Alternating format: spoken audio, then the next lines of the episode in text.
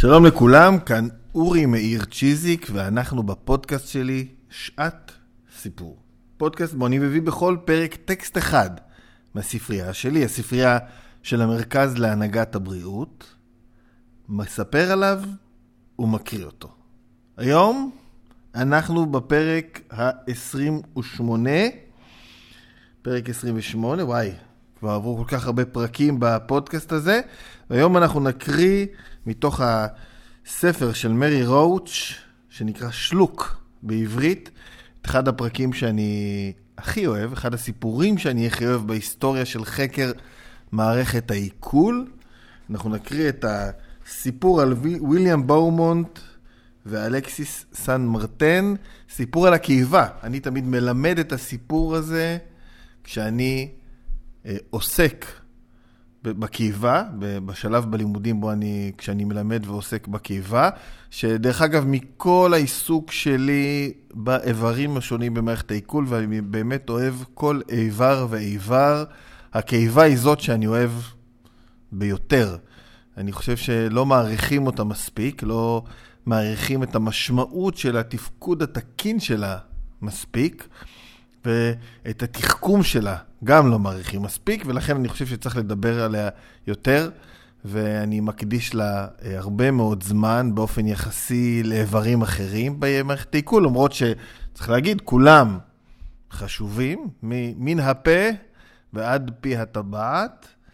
ואז אה, קצת על הספר הזה, הספר הזה, אה, הספר שלוק של מרי ראוץ', זה ספר שאני הכרתי ב...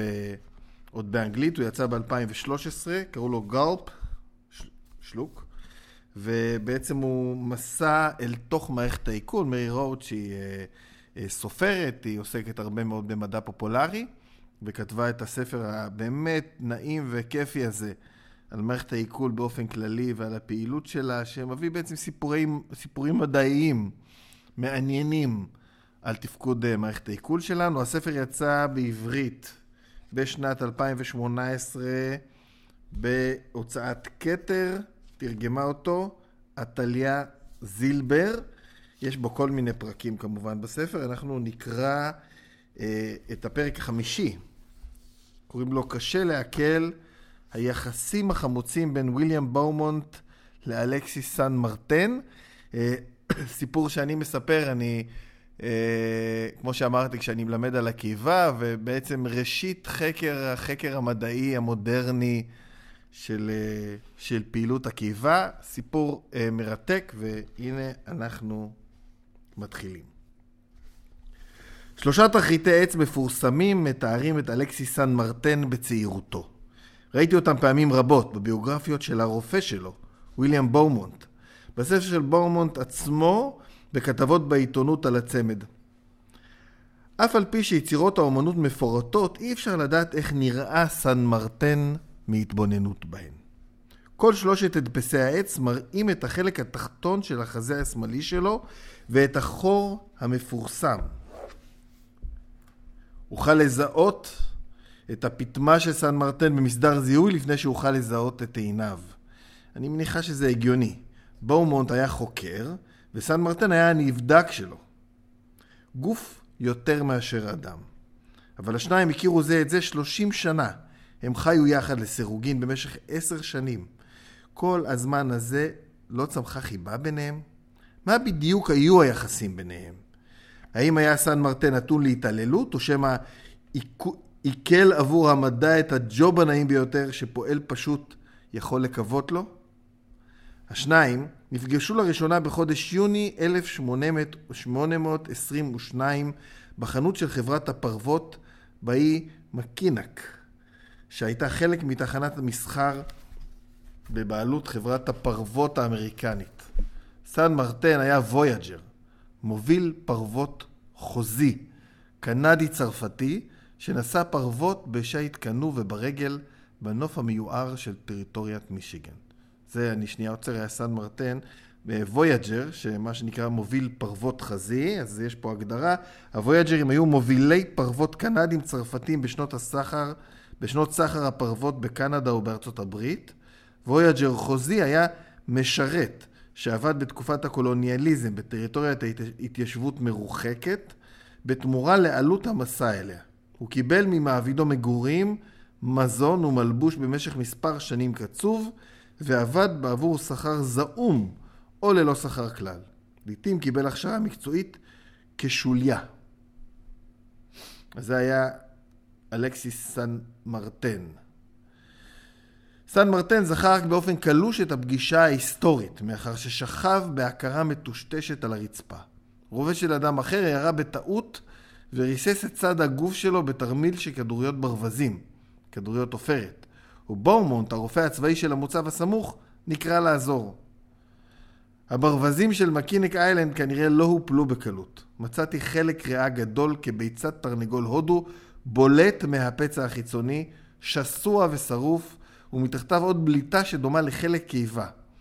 ובמבט ראשון התקשיתי להאמין שאיבר יכול להיות במצב כזה, והאדם עודו בחיים.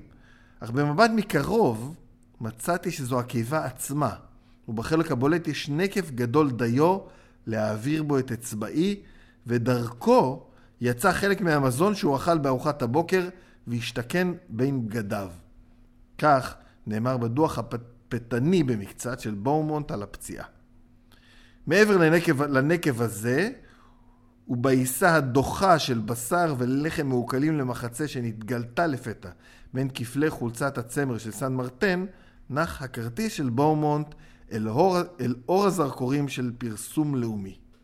נסייני עיכול איטלקיים הכניסו והוציאו מזון מבטניהם של בעלי חיים בעודם בחיים, הספיגו אותו בספוגיות על חוט, אפילו תחזרו את הארוחות שלהם עצמם, אבל הפתח של סן מרטן הביא עמו הזדמנות שלא הייתה כמותה לתעד את המיצים ואת התהליכים האנושיים אין ויבו.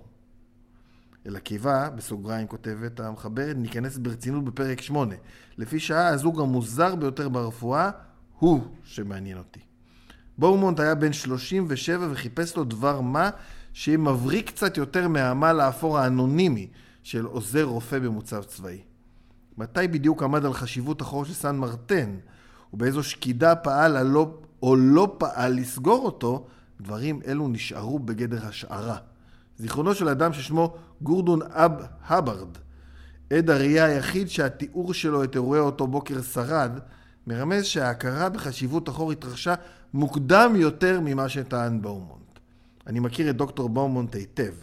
הוא הגה את הניסוי של החדרת מזון לקיבה דרך הנקב, שאושר פתוח בכוונה ורופא מתוך ראיית המטרה הזו זמן קצר לאחר הבדיקה הראשונה.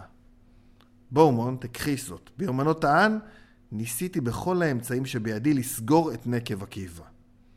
אני משערת שהאמת נמצאת באמצע. דבר מה קרוב יותר לגרסה של הברד יכול להסביר את מסירותו התמוהה של באומונט לאדם שלא הכיר ושלא היה צריך להיות לו אכפת ממנו על פי יחוסו.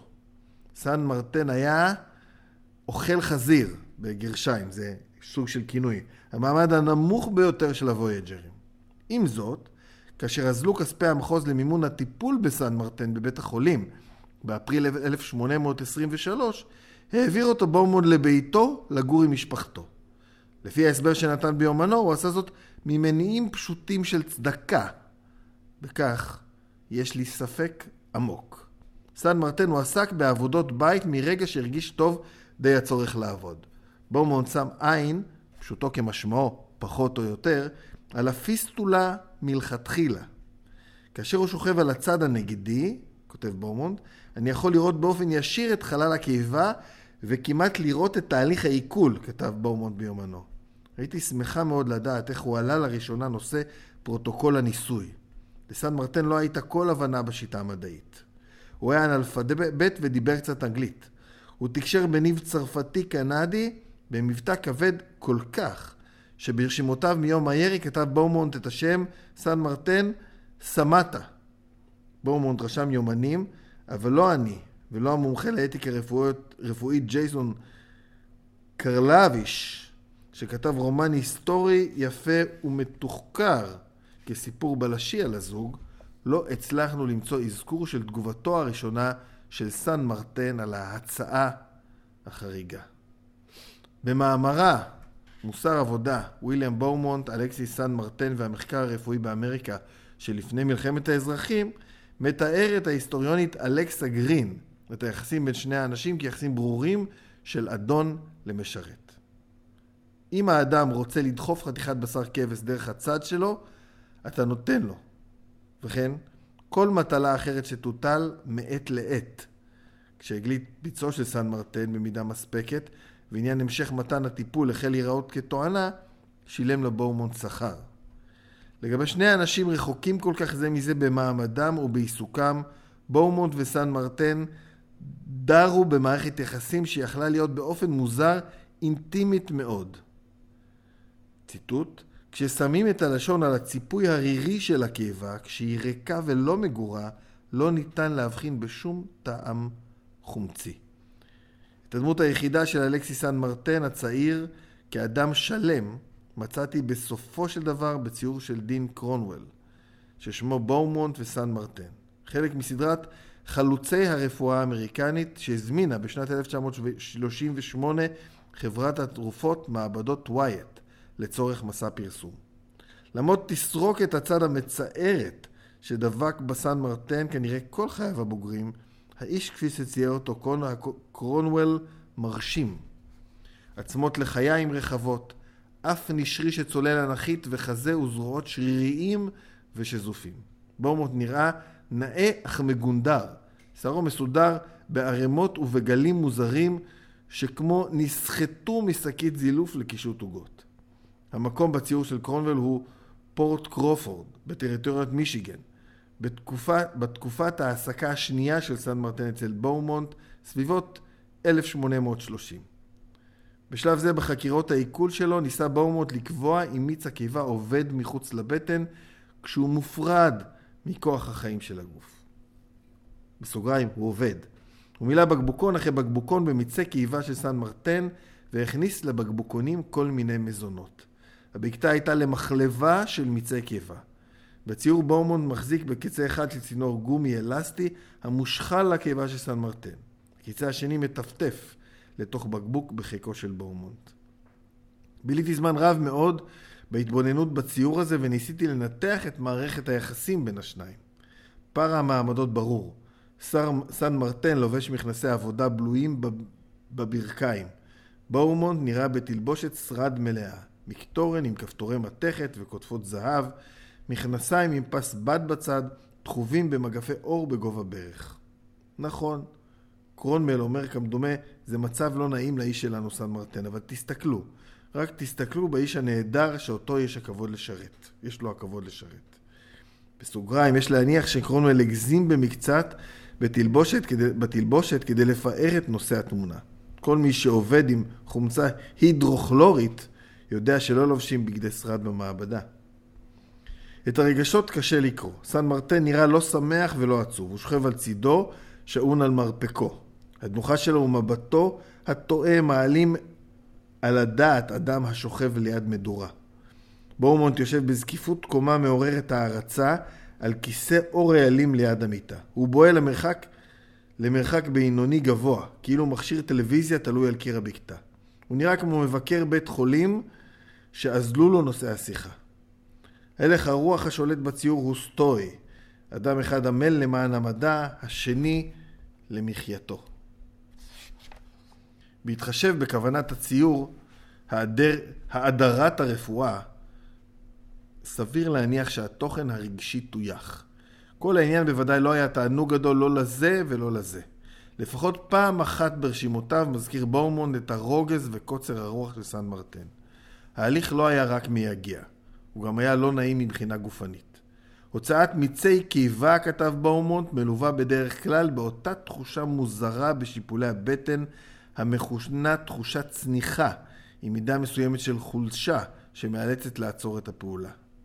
היחס המזלזל של באומונט והממסד הרפואי, שניכר בחליפת המכתבים שלהם על סן מרטן, בוודאי לא סייע.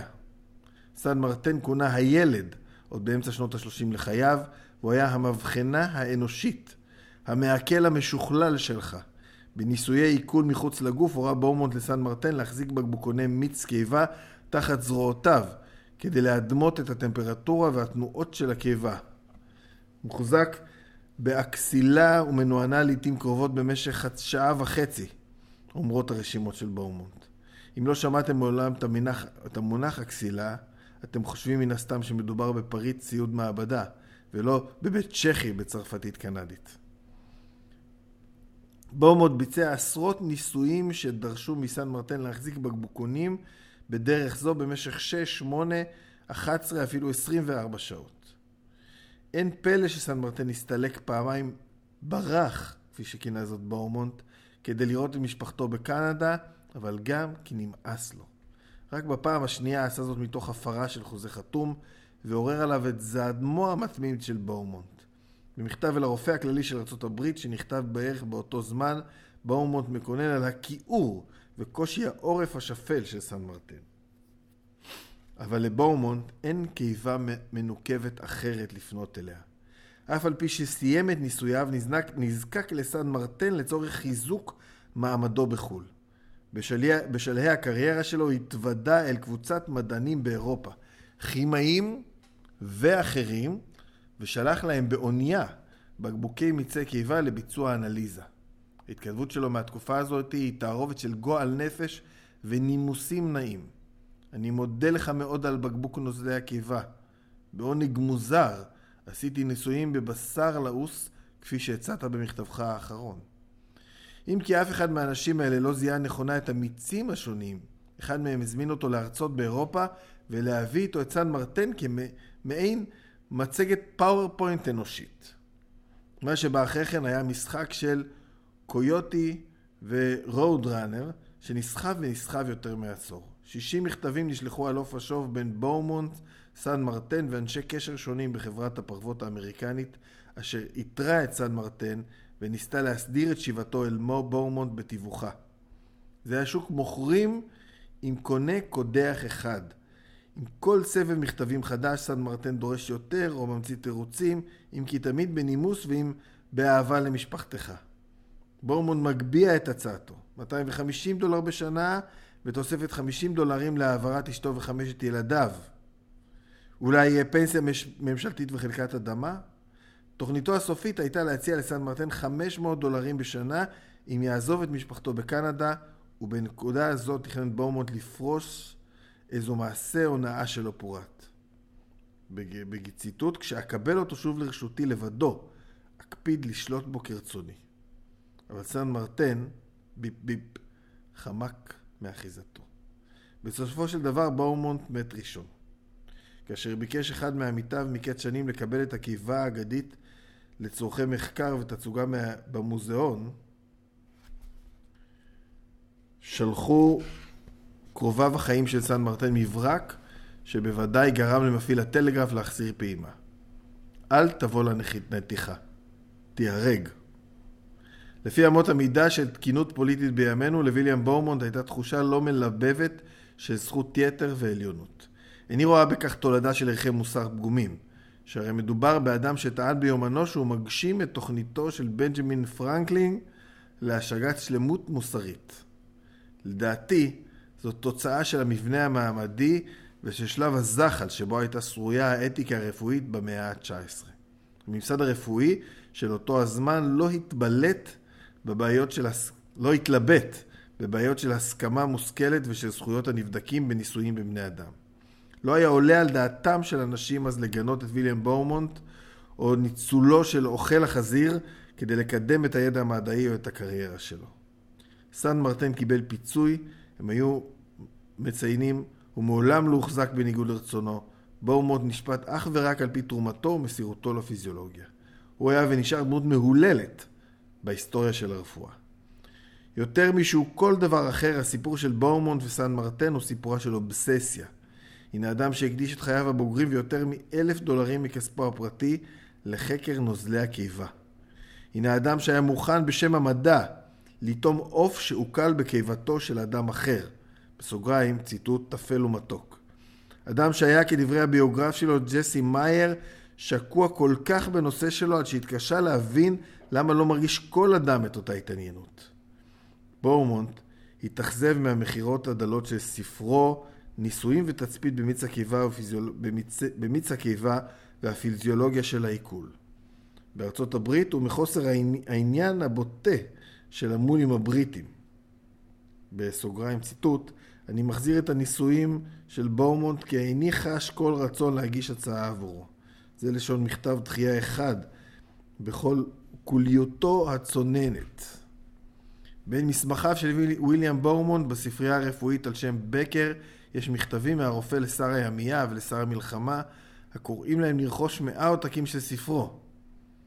לבורמונט היו חברים בחלונות גבוהים והוא שלח לכל אחד מהם עותק חתום. ציירו לכם את מרווי, מרטין ון ביורן, אז סגן נשיא ארצות הברית, נשען לאחור בכיסאו המפואר המרופד אור ופותח את ספרו של בורמונט באקראי וקורא. בשעה תשע בבוקר שמתי חתיכת עצם צלע מוצקה של חזיר זקן בתוך בקבוקון. של מיץ קיבה טהור, שנלקח מן הקיבה הבוקר. שגרירים, שופטים עליונים, סנטורים וצירים נאלצו כולם לקחת פסק זמן מחייהם כבדי החשיבות ולכתוב מכתבי תודה על ספר על הפרשות קיבה. וציטוטים, באמת יצירה בעלת עניין רב ביותר, אני מצטער שעדיין לא הייתה לי הזדמנות לעיין בו בתשומת לב. אובססיה היא זוג שקי, שקי עיניים, ובורמונט חבש את השקים שלו במהודק. הוא הגזים מאוד בתפקיד חומצת הקיבה והתעלם מתרומות תיקוליות של הפפסין והאנזימים שהלבלב מזרים אל המעי הדק. כפי שמעידים בקביעות עשרות אלפי בני אדם שסובלים מריפלוקס קיבתי וייצור החומצה שלהם מופחת בטיפול תרופתי, אדם יכול להסתדר עם חומצת קיבה מועטה מאוד. בעצם התפקיד העיקרי של חומצה הוא להרוג חיידקים, עובדה שלא עלתה כלל על דעתו של בורמונט. צריך להגיד, אני פה מוסיף את הערתי, שגם על הנושא הזה יש ויכוח. אני דווקא מעריך שלקיבת תפקיד יותר חשוב משאנחנו מבינים. מה הוא, הוא לימדנו בכל עשרות שנות הניסויים שלו? שהעיכול הוא כימי, לא מכני. היום, דרך אגב, עוד הערה שלי, אנחנו יודעים שגם וגם. אבל ניסויים אירופ, אירופיים שהשתמשו בבעלי חיים הראו זאת 200 שנה לפני כן. שקל יותר לעכל חלבון יותר מאשר ירקות, שמיצי הקיבה אינם זקוקים לכוחות החיוניים של הגוף. בקיצור, לא הרבה. יש לי על מדף הספרים ספר של 241 עמודים על רוק.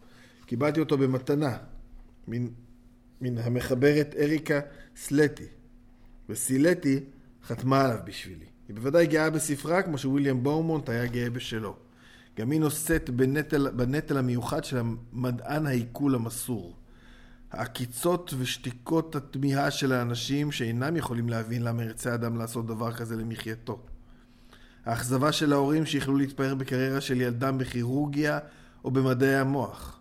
הדייט השני שאינו מתגשם לעולם. דוקטור סילטי שמחה לשמוע שאני רוצה לבקר במעבדת הרוק. רק לעיתים רחוקות אנשים מבקשים לבקר במעבדה של אריקה סילטי. אני סקרנית באמת בעניין הרוק, אבל אני גם סקרנית בעניין האובססיה ותפקידה בחקירה המדעית.